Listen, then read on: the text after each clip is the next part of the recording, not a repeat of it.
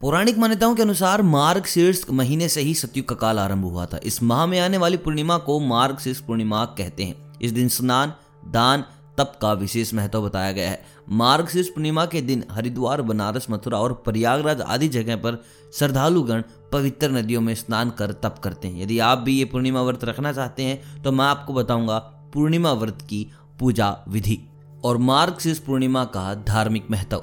और साथ ही साथ हम बात करेंगे कि इस साल 2021 का शुभ मुहूर्त क्या है।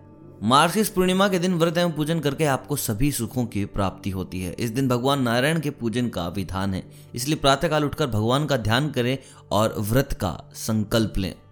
स्नान के बाद सफ़ेद कपड़े पहने और फिर आचमन करें। इसके बाद ओम नमो नारायण कहकर आह्वान करें तथा आसन, गंध और पुष्प आदि भगवान को अर्पण करें।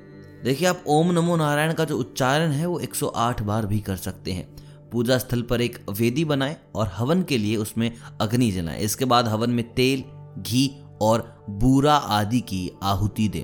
देखिए, ये भी याद करें कि नहाने के समय, स्नान के समय जल में थोड़ा गंगा जल और तुलसी के पत्ते डाल लें और जल को मस्तक पर लगाकर भगवान को याद करके प्रणाम भी करें। देखिए, जैसे आपका हवन तैयार हो जाता है, उसमें अग्नि प्रज्वलित करें और इसके बाद ओम नमो भगवते वासुदेवाय नमः।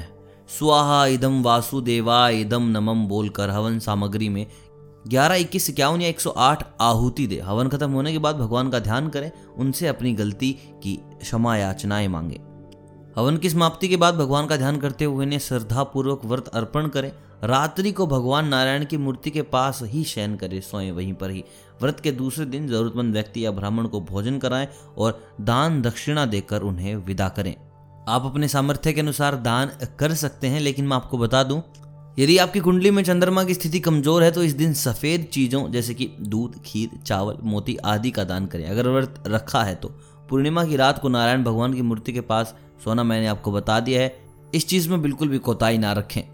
देखिए मार्क्सिस्ट पूर्णिमा का महत्व मैं आपको बता दूँ कि कहा जाता है मार्क्सिस्ट पूर्णिमा के दिन किए गए शुभ कार्यों का बत्तीस गुणा फल मिलता है। इसलिए इसे बत्तीस पूर्णिमा भी कहा जाता है। ये तिथि माता लक्ष्मी को अत्यंत प्रिय है। इस दिन माँ लक्ष्मी को खीर का भोग ज़रूर लगाएँ। घर में आप सत्यनारायण जी की कथा पढ़ा सकते हैं।